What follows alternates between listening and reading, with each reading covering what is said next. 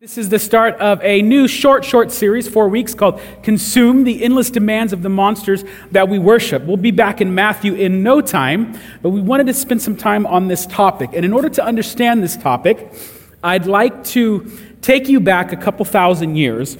And so we need to use our imagination for a few moments. So go back to 3,000 years, roughly. There's a whole thousand year gap, two to 3,000 years, whatever you want. And picture yourself uh, in an ancient city. And in this city, there would be dozens of temples.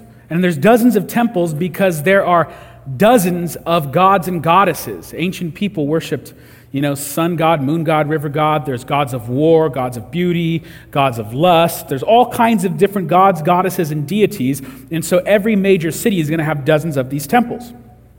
Now, picture you are a, let's say you're a a young woman, and in this city there is a special man who you want to notice you.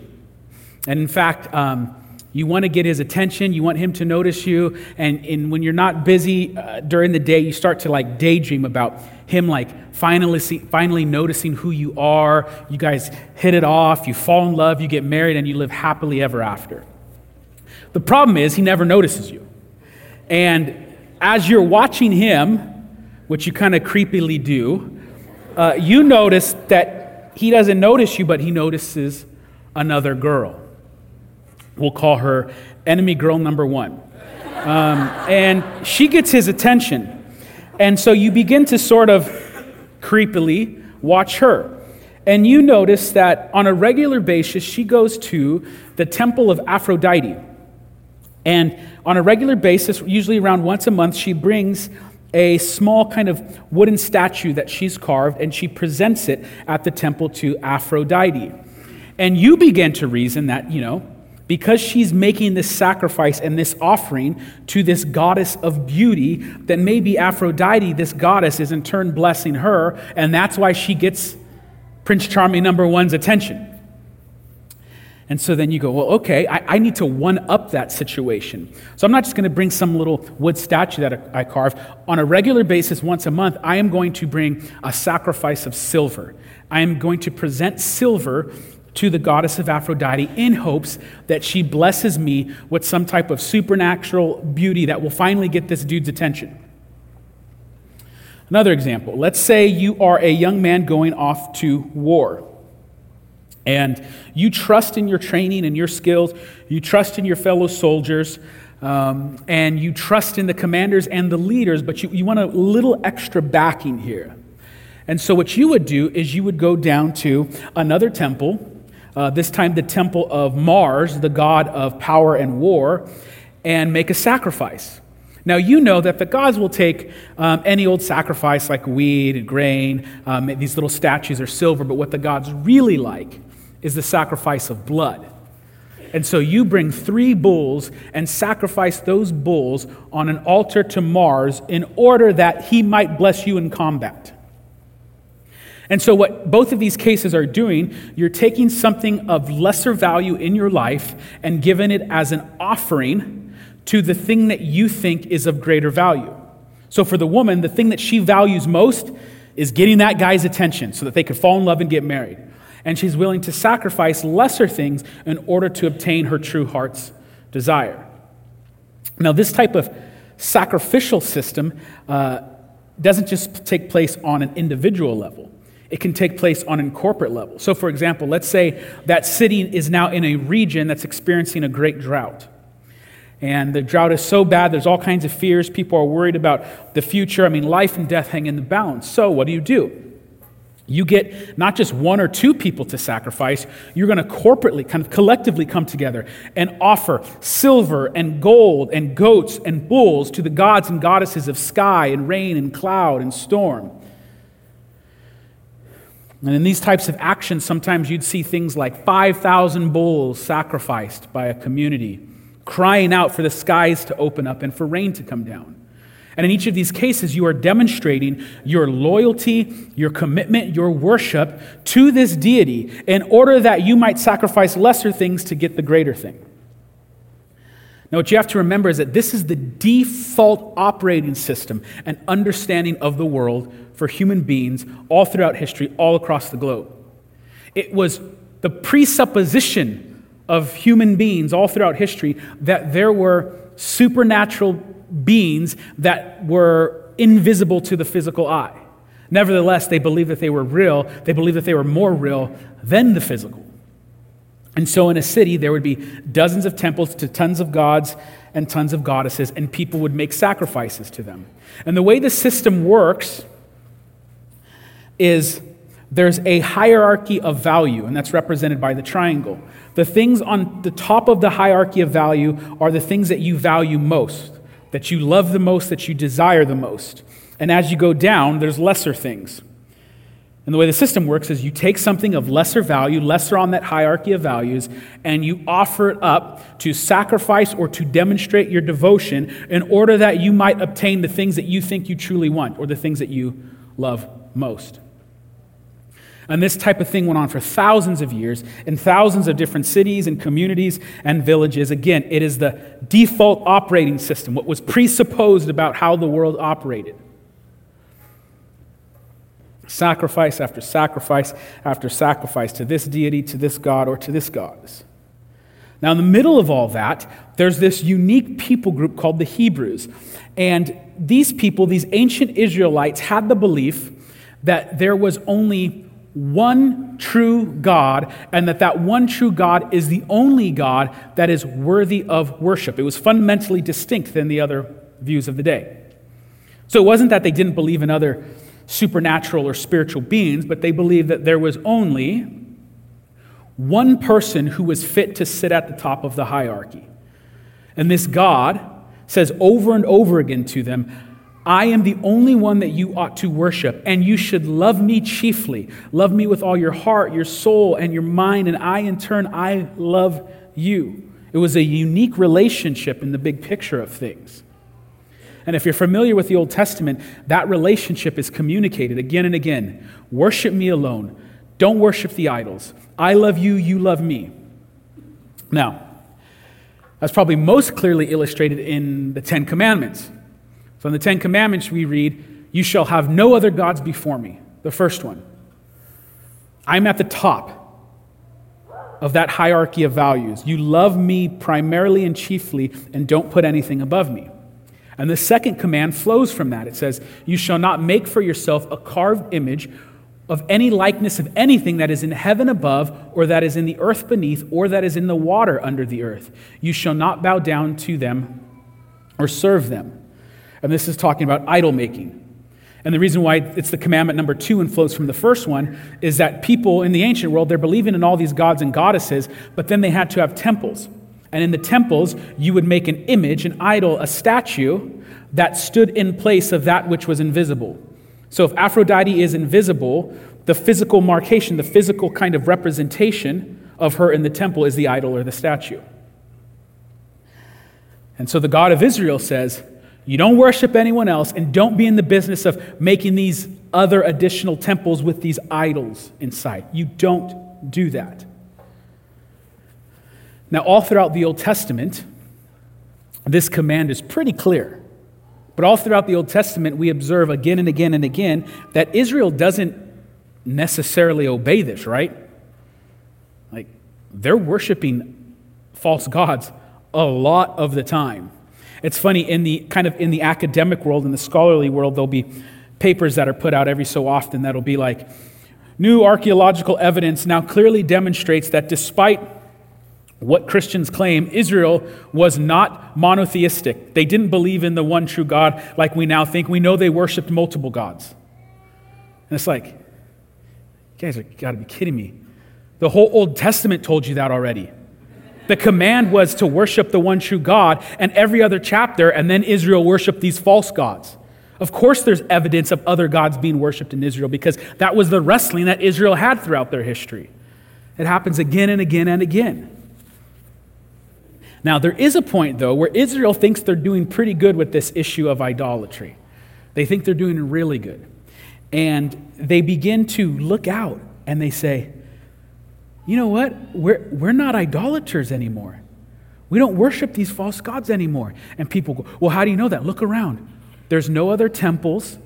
There's no other. Look at, show me an idol. There's no idols in this entire land. We've cleaned up the problem of idolatry.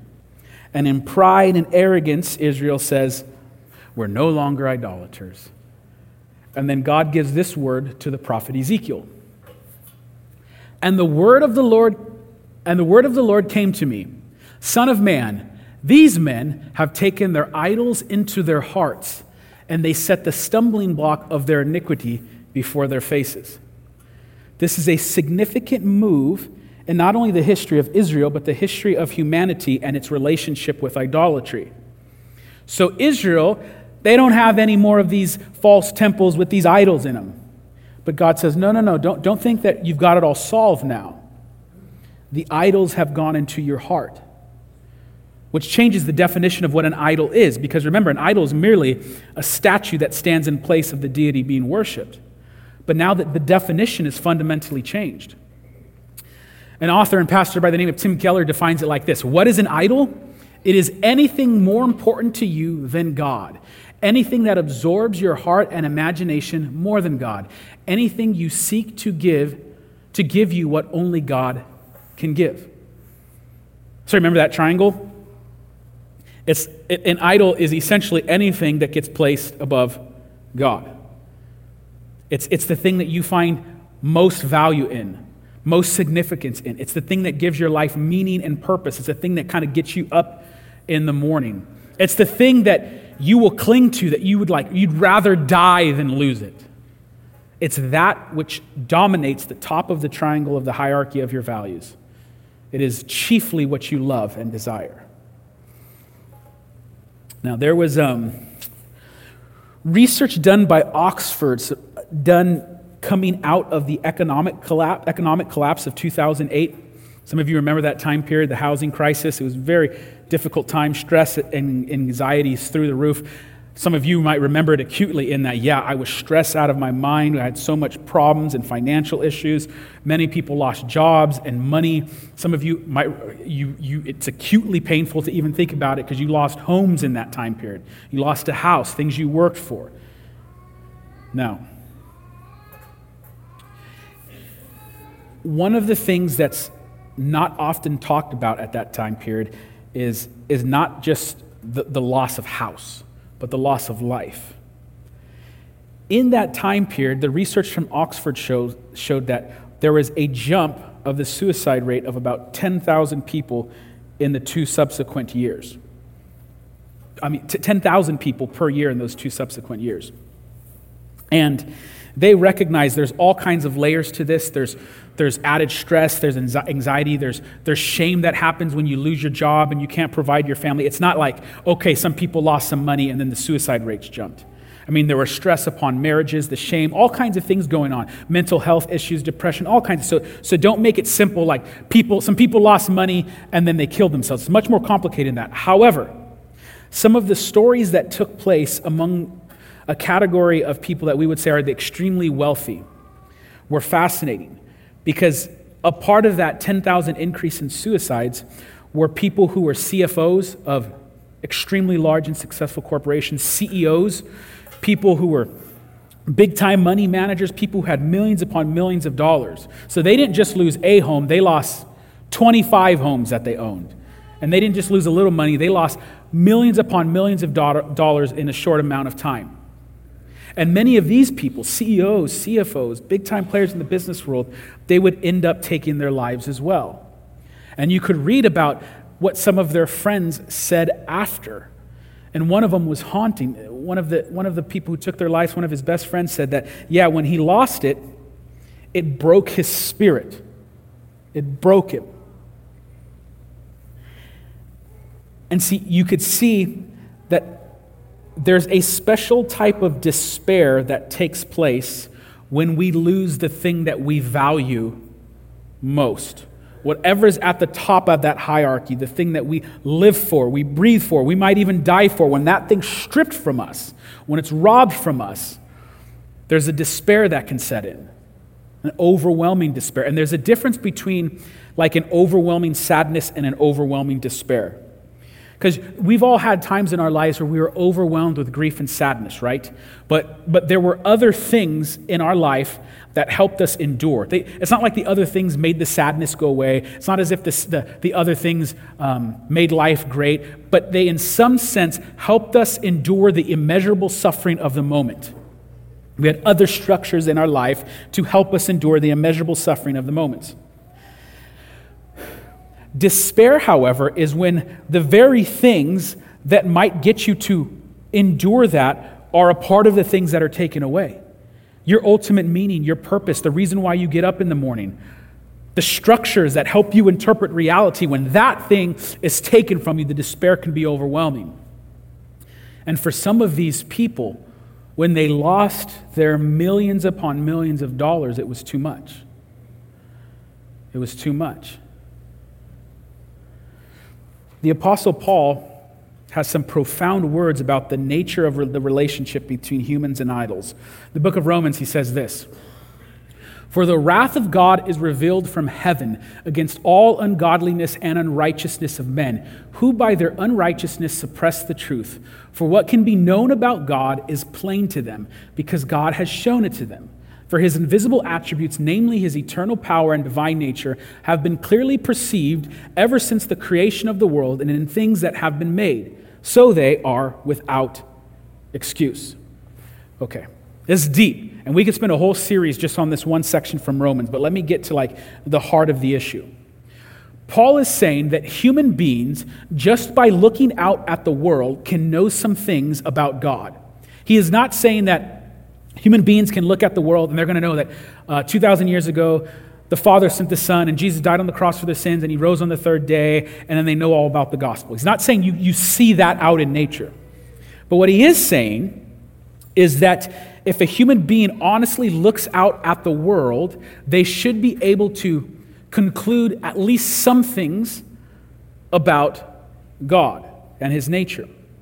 So, for one, if the universe is some great big place, and even if you didn't have telescopes, you're just an ancient observer, you clearly see that the world is big, then there has to be a being that is either bigger than that or possibly infinite in power to create said world. And then there's things like morality and ethics. So if you believe in things like morality or ethics, or that there is objective beauty in the world, you, you would conclude that, that that has to come somewhere from somewhere. If there is some kind of objective moral good, where does the moral good come from? Or when you see something beautiful, you might ask, from where does the beauty come from? And so you don't get it all figured out from nature, but you could start wrestling with some issues about the existence and reality and character and nature of God. Paul says that human beings, rather than doing that, they end up suppressing this truth. Like, rather than acknowledge what's out there, they suppress the truth which is like ridiculously and, and, horribly offensive to modern people because we like to think we're all like by default pretty good people and most people grow up in pretty good. And sure there's some bad apples out there. My husband uh, sitting next to me right now. Um, but for the most part we're all good you know or like cousin bubba right here. Like, you know, like we're all pretty good except you know i got to bring him to church because you know he needs to change his life type of thing. Um,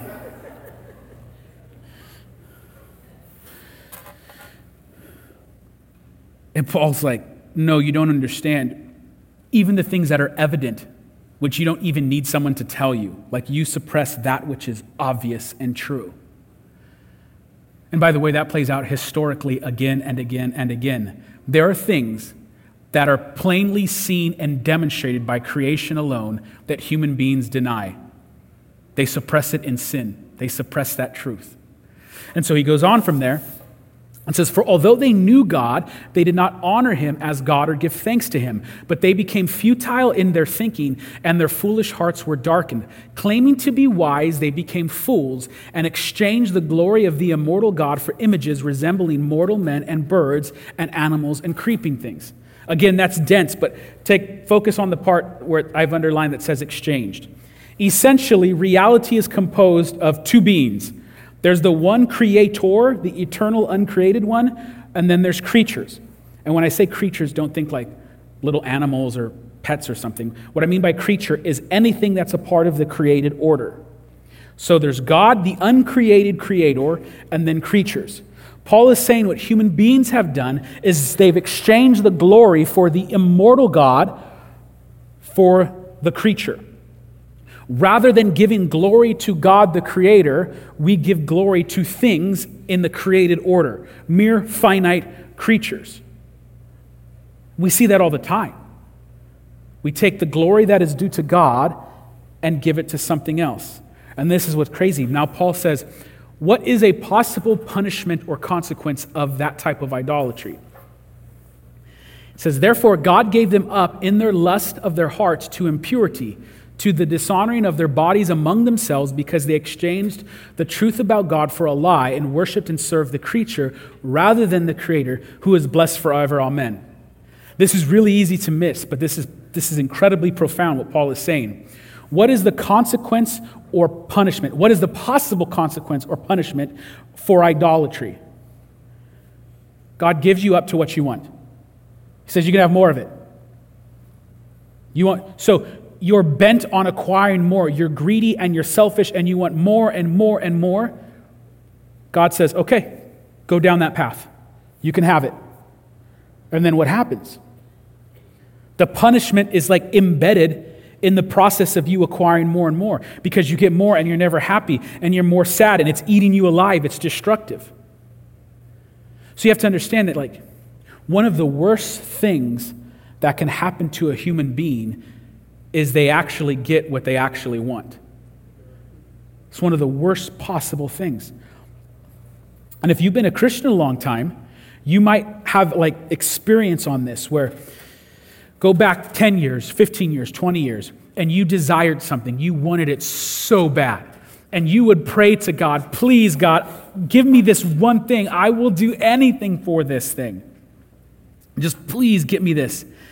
And now, 10 to 15, 20 years later, you look back and you say, Thank you, Jesus, that you didn't give me what I wanted. Thank you that you said no. Do you know where I would be? Do you know what my life would look like if I actually got what I wanted when I was 18? When I was 25? When I was 30? Now, it's not to say everything you pray for like that is wrong. But I am saying, if you've been a Christian a long time, you probably have moments where you look back and you say, Thank you, Jesus, I didn't get what I wanted. And so Paul is, is speaking to us, and if we could use a metaphor, we could say it like this God designed human beings to drink water. God designed us to experience thirst so that when we're thirsty, we know we need to drink water. The problem is, rather than going to like the living waters, like picture like a creek that's fed by the spring water, like you could, man, you could bottle that up and start selling it. Spring water full of minerals, nice and cold, perfect. Rather than going to living waters, what human beings do, because we've been created to thirst and to drink water, we turn from that and we find this sort of like murky, gross puddle of mud that's polluted with water that's just pretty much filled with filth. Now, when you're thirsty and you drink from the murky puddle of mud, it actually quenches your thirst for a little bit. It helps. But you keep drinking from that water, from that puddle, and over time, it's making you sick and it's poisoning you. All the while, there's still the, the spring water, the living water, the creek water. And Paul is saying, rather than worship than the creator, worship the creator, we've turned to creatures, to idols. And going to idols is like drinking from this water that satisfies a little bit, and it sure quenches your thirst a little bit, but over time it's killing you and warping you and poisoning you. And you go to that type of water so long, you look at your life and you realize how much it's been poisoning you over the years. So these are two quotes from a book that the pastor I mentioned earlier, Tim Keller, wrote. One's from Boris Becker, a tennis player, and then uh, an actress who's still alive, but she's in her, her latter years now, Sophia Loren. Boris Becker says this I had won Wimbledon twice. Once as the youngest player, I was rich. I had all the material possessions I needed. It is the old song of movie stars and pop stars who commit suicide. They have everything, and yet they are so unhappy I had no inner peace. Sophia Loren, I had everything awards, marriage, beauty, but still, she said, in my life there is an emptiness that is impossible to fulfill.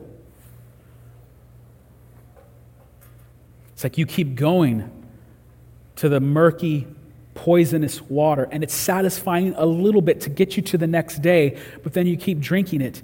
And you look back at your life and you see you're still empty, you're still thirsty, and now you're poisoned, and, and there's a new type of despair that can set in. An early church theologian, Augustine, says this but living a just and holy life requires one to be capable of, of, an objective and impartial evaluation of things, to love things, that is to say, in the right order, so that you do not love what is not to be loved, or fail to love what is to be loved, or have a greater love for what should be loved less, or an equal love for things that should be loved less or more, or a lesser or greater love for things that should be loved equally. People back in the day just talked better, man.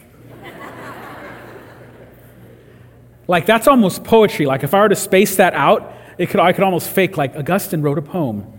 To love less that which ought to be loved more, and to love more that which to be loved less. Like, it'd be like, this is beautiful. We don't know how to talk anymore, man. These people were great. Okay, so it's complicated, but you get it. Like, if you're going to live the right life, you need to lear- love the right things and not love certain things. But you also shouldn't find yourself loving things that ought to be loved less and things that are you're loving less in your life that ought to be loved more. And then he says, like, you don't want to put two things on the same level thinking they ought to be loved equally when they shouldn't even be placed on the same stage. And so remember, there, there's like this, this hierarchy of values. And what Augustine is saying is not that it's wrong to love anything else but God. He's saying, no, you ought to love lots of things, but they have to be put in their right order. They have to be put in the right place. God has to be at the top, and then you also love and desire things underneath it. You can't get the order wrong. Now, at this point, there's always like, there, there, either, even if you won't say it out loud, you might be thinking this. You're like, well, one, I think it's a little selfish that God says he has to be the guy at top. Like he demands love. Like he has to be the one in my life that's chiefly loved. Like, look, first off, someone with your moral credentials shouldn't be challenging Almighty, infinite God. Secondly,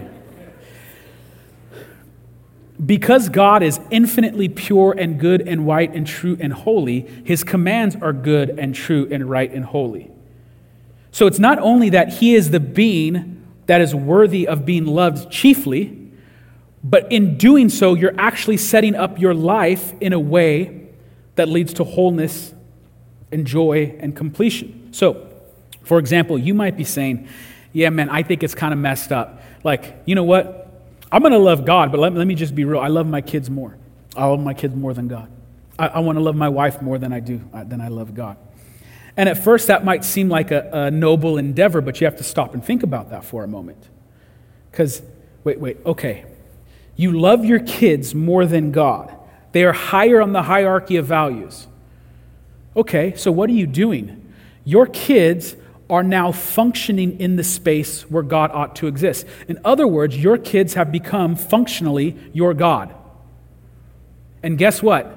Your kids cannot bear the weight of being your functional God. Your kids cannot bear the weight of being your Lord and personal Savior. You put that weight upon their laps, and the structure will collapse. Your spouse, your wife, your husband cannot bear the weight upon their back of being your Lord and Savior and God. They can't do that, they're not made to. And when you make your kids God and make them live as if functionally they are your God, all kinds of things will go bad. So, in desiring to love your children above anything else, you actually might be damaging them. Why? Because if you treat them in a way where they function as a God in your life, that will become unbearable. They will break under the weight and pressure and stress that you've put upon them. You most likely will be smothering them, stunting their maturity and growth because you got to protect them at every possible thing. And in doing so, you are attempting to love your children and actually possibly damaging them.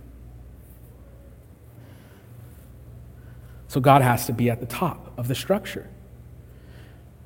But there's even better news, too, because putting God at the top of the structure isn't at odds with loving your kids more. It's not as if loving God first is at odds with loving your kids, but in loving God, the most, you are actually increasing your capacity to better love your wife and kids. So, as you grow in love of God, you will grow in your ability and capacity to better love things that are lesser on the hierarchy of values. So, picture like a cup. Like, say there's an eight ounce cup and it's filled with water. And the cup is your capacity to love, and it's filled up with water. You got eight ounces of love.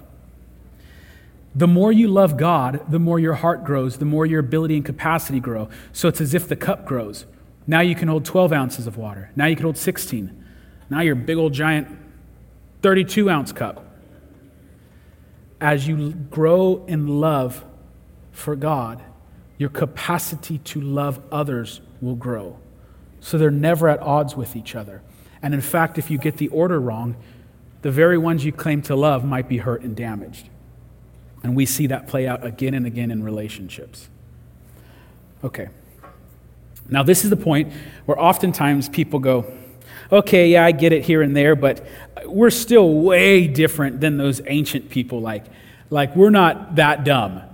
We're not going, I'm not going down to the temple of Aphrodite and sacrificing a goat. Like, I don't do that. Like, Clearly, we've grown. And, you know, truth be told, we are the most advanced human civilization to ever grace God's green earth. We are the pinnacle of human society and culture. We don't do this dumb stuff like people did.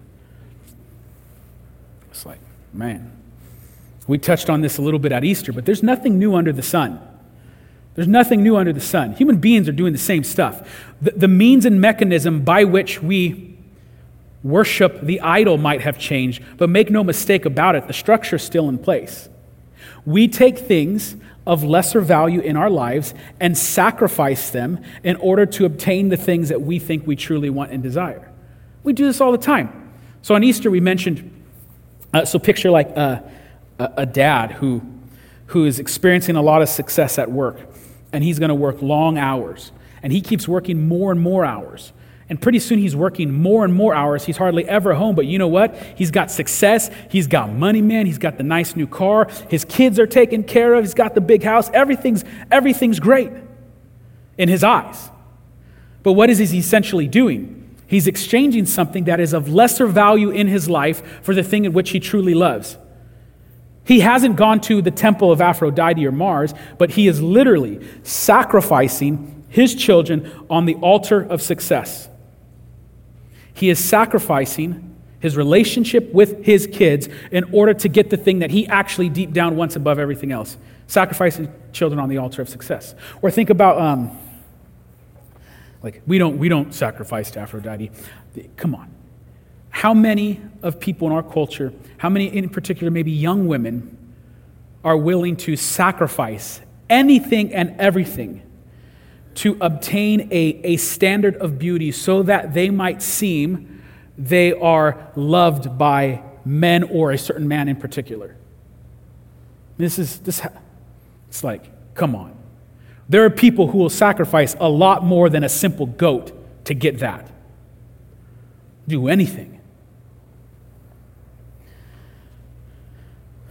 So, yeah, some of the, the externalities have changed, but we're still taking things of lesser value and sacrificing them on some altar to get the thing that we really, really deep down want. And you know, at this point, oftentimes people say, Well, I'm not very religious. So I know I'm not doing what those ancient people, and I know you Christians, you believe in that idolatry stuff, but I don't even believe in God like God, so this doesn't apply to me. I'm not religious. I don't do religion. Everyone does religion all of the time. Human beings are hopelessly religious. We're hopelessly religious.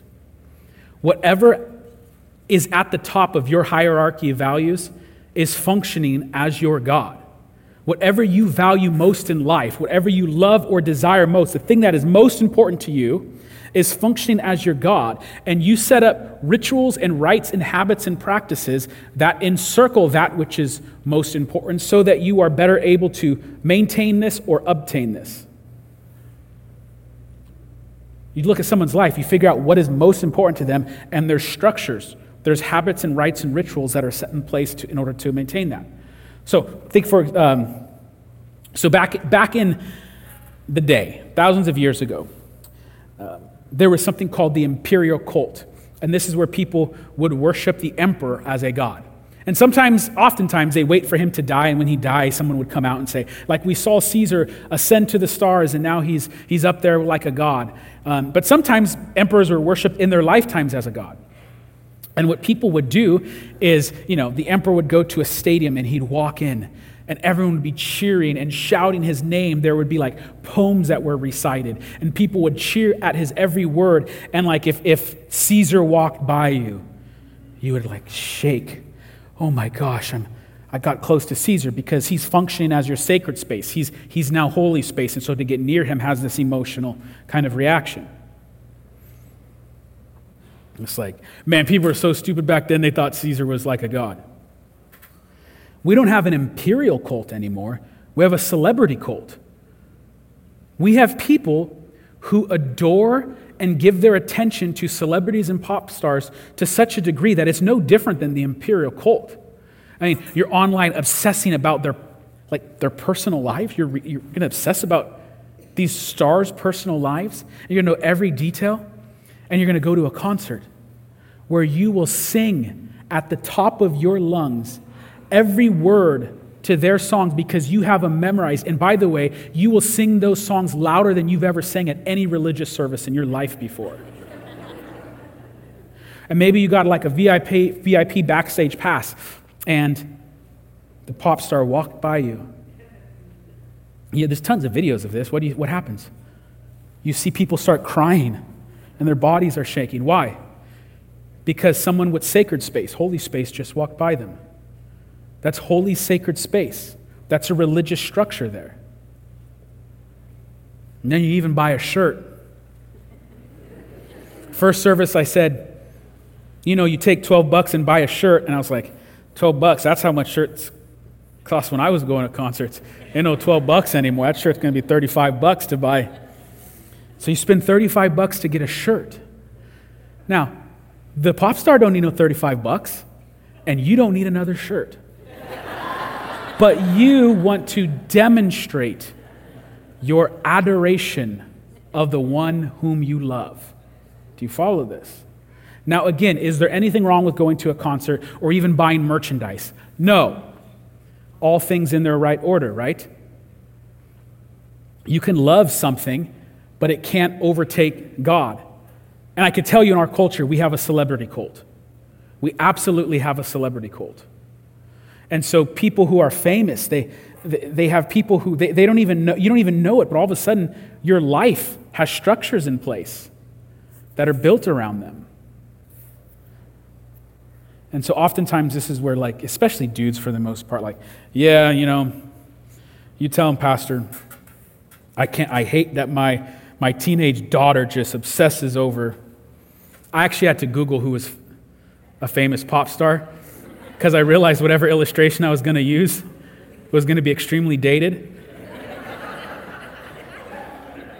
you know? So I looked it up. Who's very famous right now? And there's someone named Olivia Rodrigo. Very famous. So, yeah, I hate that she's just obsessed with this person and just like, oh, dad, you think you're different. You don't have another religious structure at play. You don't have a ritual that you perform every Sunday. There's, there's this ritual that takes place like every Sunday. And what you do is you go into your sacred space, and the sacred space has been organized to put all the attention on one part of the environmental layout. And, and there's, there's a screen, and it dominates your attention. It's what you focus on for several hours. And if anyone disrupts your ritual, you're grouchy and you're upset. And as I've mentioned before, some of you grew up in environments, and some of you are creating environments right now. And if you are, I do hope you feel convicted about this. You're creating environments, and some of you grew up in them, where to try and talk to dad after his team loss was something you didn't do. Fathers, if you are creating an environment where your children cannot approach you because your team lost, you're creating a massive issue here. And so you have this whole thing set in place.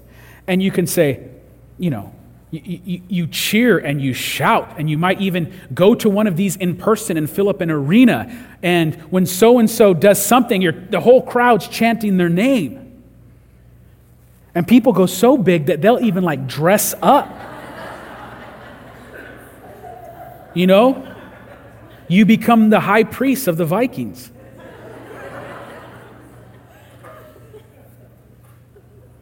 Now, I've been told this actually occurs among Christians. I, I don't have any examples of this occurring at this church, but I've heard from other pastors that sometimes Christians will skip church when a certain game's on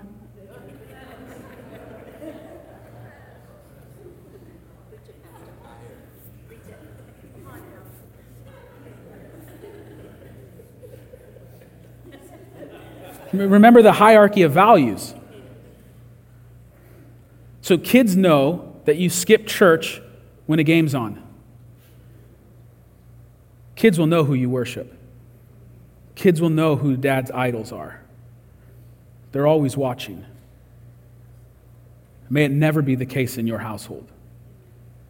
Now, is there anything wrong with going to the concert or watching a game? No, there's nothing wrong with there's nothing wrong with even buying the the Vikings gear and going to a game and cheering. They're, all things in their right order. And I just want to be careful because you can immediately justify your sin. Oh, all things in their right order. That's not, I don't have a problem. You got a problem. But it's not, it's not just the thing in and of itself. Okay. Now there's an even deadlier nature to idols. Is idols will take advantage of hurts, pains, and traumas in your life, and they will become like a barbed hook. And they'll hook themselves in you, and it'll be very difficult to get out. So, for those of you who don't know what I mean by a barbed hook, here's a fishing hook, and on the tip of the hook, there's a point, and that'll get into your skin really easy, but the barbed is the bottom point. And so, what happens is, and for those of you who fish a lot, you know sometimes you, get, you hook yourself on it. It's, it just happens. I don't know how, but it happens all the time. You hook yourself, and the hook goes in, and the barb easily goes in. And then you immediately try to pull the hook out, and what happens? The barb catches the flesh and it hurts. And so you go, Oh, I got a hook and I got to take it out. Ah. And you go again. And what you have to do is you either have to just rip out all of the flesh with it, or you have to rotate that hook all the way through. you got to pick which way. But the barb gets you. And this is the, the sinister nature of idols. The idols look for hurt and pains and wounds in your life to grab a hold of. And like a barbed hook, they set themselves in. And at first, you might want to take it out, but then it hurts and you let go. So let's go back to an example from earlier. Picture the, the father who's working extra hours so that he could be successful. And you go, this, this, this dad is just so greedy. He doesn't even care about his kids, he doesn't love them. He's sacrificing them on the altar. Maybe, or sometimes, the barbed hook went in. So let's go back further in this guy's life. Let's go back to his childhood. And let's say he grew up poor, and I mean dirt poor, extremely poor, extreme poverty. And so he went to school with the same set of clothes on pretty much every single day, and those clothes had holes in them. And he would have shoes that were two sizes too big because he got his brother's old shoes as hand me downs, and they had holes in them. And when he went to school, everyone would make fun of him. Some of you, this is your story. You know what I'm talking about. And you were shamed just going to school because you know it would be another day of me being made fun of. So every day is shame and fear. And then at one point, let's say you're 12 or 13 years old, this light bulb goes off in your head, and you say, you know what? I'm going to grow up and I'm going to have a family of my own. And I will never, ever allow my kids to have the life that I had. I'm going to give them something better. I'm not going to let my kids have to go through what I go through every day. And that boy grows up and he has a great high school. He graduates from a great college. He gets a great job and has experienced success and he's making a lot of money. And guess what he does? He buys his kids the best clothes and he works really hard to provide for them. And he makes sure that the kids get dropped off in a nice car because they can't just have nice clothes. Everyone needs to know that they're dropped off in something nice too. And he wants them to have more dignity than he ever had growing up, so they have a really nice home too. And so he's working the extra hours again and again and again and again and again and becoming more successful. All the while, the one thing that the kids need most is not more nicer clothes, they need dad. But the idolatry snuck in in the wound and now it's barbed and it's going to be incredibly difficult to take it out. That's the sinister nature of idolatry. It takes advantage of those weak points and it ensnares you. Or picture the woman, the young woman who's obsessed with beauty, and you could look at her, man, she just jumps from relationship to relationship. And it's like, well, when she grew up, her dad left, and she was always looking for some type of masculine, fatherly approval, and she never got it. So she was starving for it. And then she realized if she could be a little flirtatious and hang out with the boys, that she would get this attention she would need. And she developed dysfunctional relationships with one boy after another. And now, when one dysfunctional relationship ends, she immediately feels the pain and the hurt of not having that approval. So she jumps into another one. And she actually deep down knows it. You know? I shouldn't be settling for these guys, they're not good. I deserve better. I shouldn't treat myself like this but it's like the barbed hook is in deep, and every time you try to get away, you feel that sting.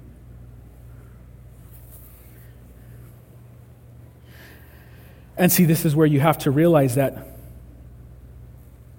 the idols promise you joy, contentment, and happiness. They appear as angels of light. But as they promise life, they give you death. They have the appearance of life and goodness, but they are monsters. And these monsters will ensnare you and enslave you, and they will demand more of you. The gods will always demand more sacrifice. More. You must do more. You must work harder. You must acquire more. You must get in this better relationship. And there's always a demand to sacrifice more and more. And the more you do that, the more the monster enslaves you. It promises life, but it gives you death. Because, you know, once you got the nice clothes, like I said, well, then you need the nice car because you can't have the nice clothes and then come out of a junky car. And then, you know, you got to impress the boys at work. You can't invite them to your home because, you know, it's too small. So you got to get the nice house. And then by the time you finally get the nice house, you look back and you go, you know, my clothes actually aren't as nice as the people on the floor that I work with now. So I got to spend some more money on some nicer stuff. Cust- you know, the other dudes come with custom fit. And then now the car's three years old. And it doesn't impress like it used to. And your house isn't big enough. And so what do you do? You repeat the cycle again and again and again. And the more you do it, the more you become enslaved to it. Because you drink a little bit of the murky puddle water, and it does help your thirst in that moment. But then it leaves you more thirsty and more poison than when you left off. And now you're in this cycle of sin and sadness serving the idol that you manufactured with your own hands.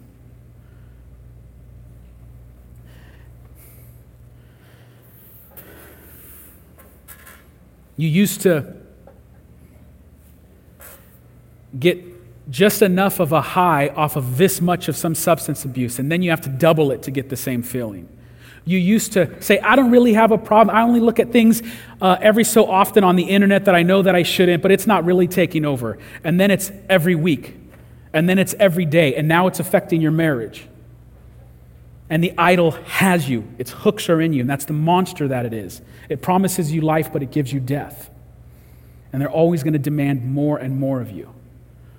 Now, in the middle of all of this, the Christian has to understand that we're created to drink water. And there's two paths before us there's the murky puddle with the gross water, and then there's God Himself, who looks down upon humans in our idolatry, where human beings are making sacrifice after sacrifice after sacrifice.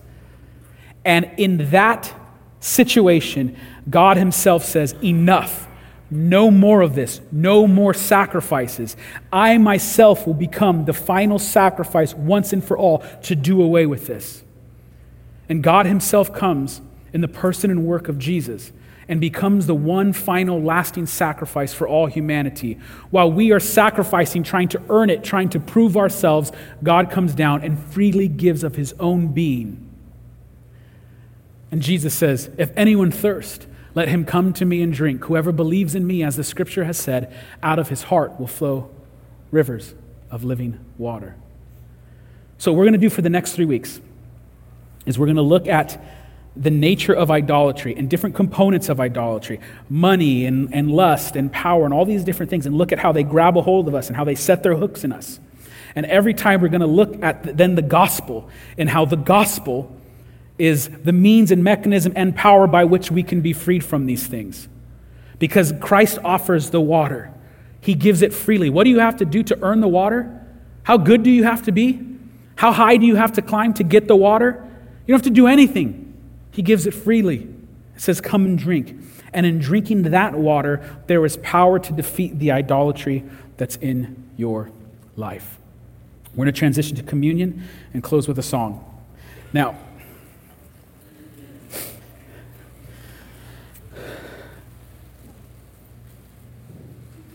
as we prepare for communion, you have to understand that what we're about to do is powerful.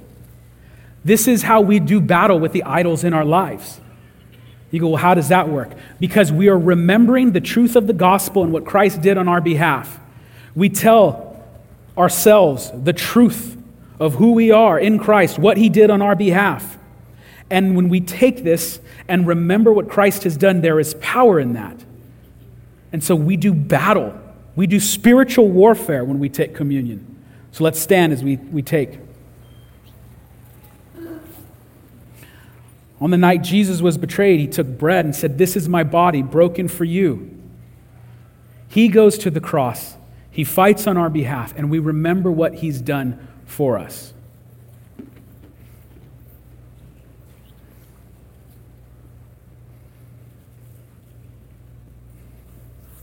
Likewise, Jesus takes the cup and he says, This is the blood of the new covenant. And so when we take this now, we say, Lord, we want to be faithful. And so, Lord, we say we want to drink from the springs. We want to drink from living water. Help us break the habits that we have of going to the, to the polluted, murky water. We want to drink freely of the life giving water. And so, Lord, we remember your death and we proclaim your resurrection until your return. As we close in worship, Lord, this is our act of adoration. We sing to you, for you are worthy. You are the being that is most worthy of worship.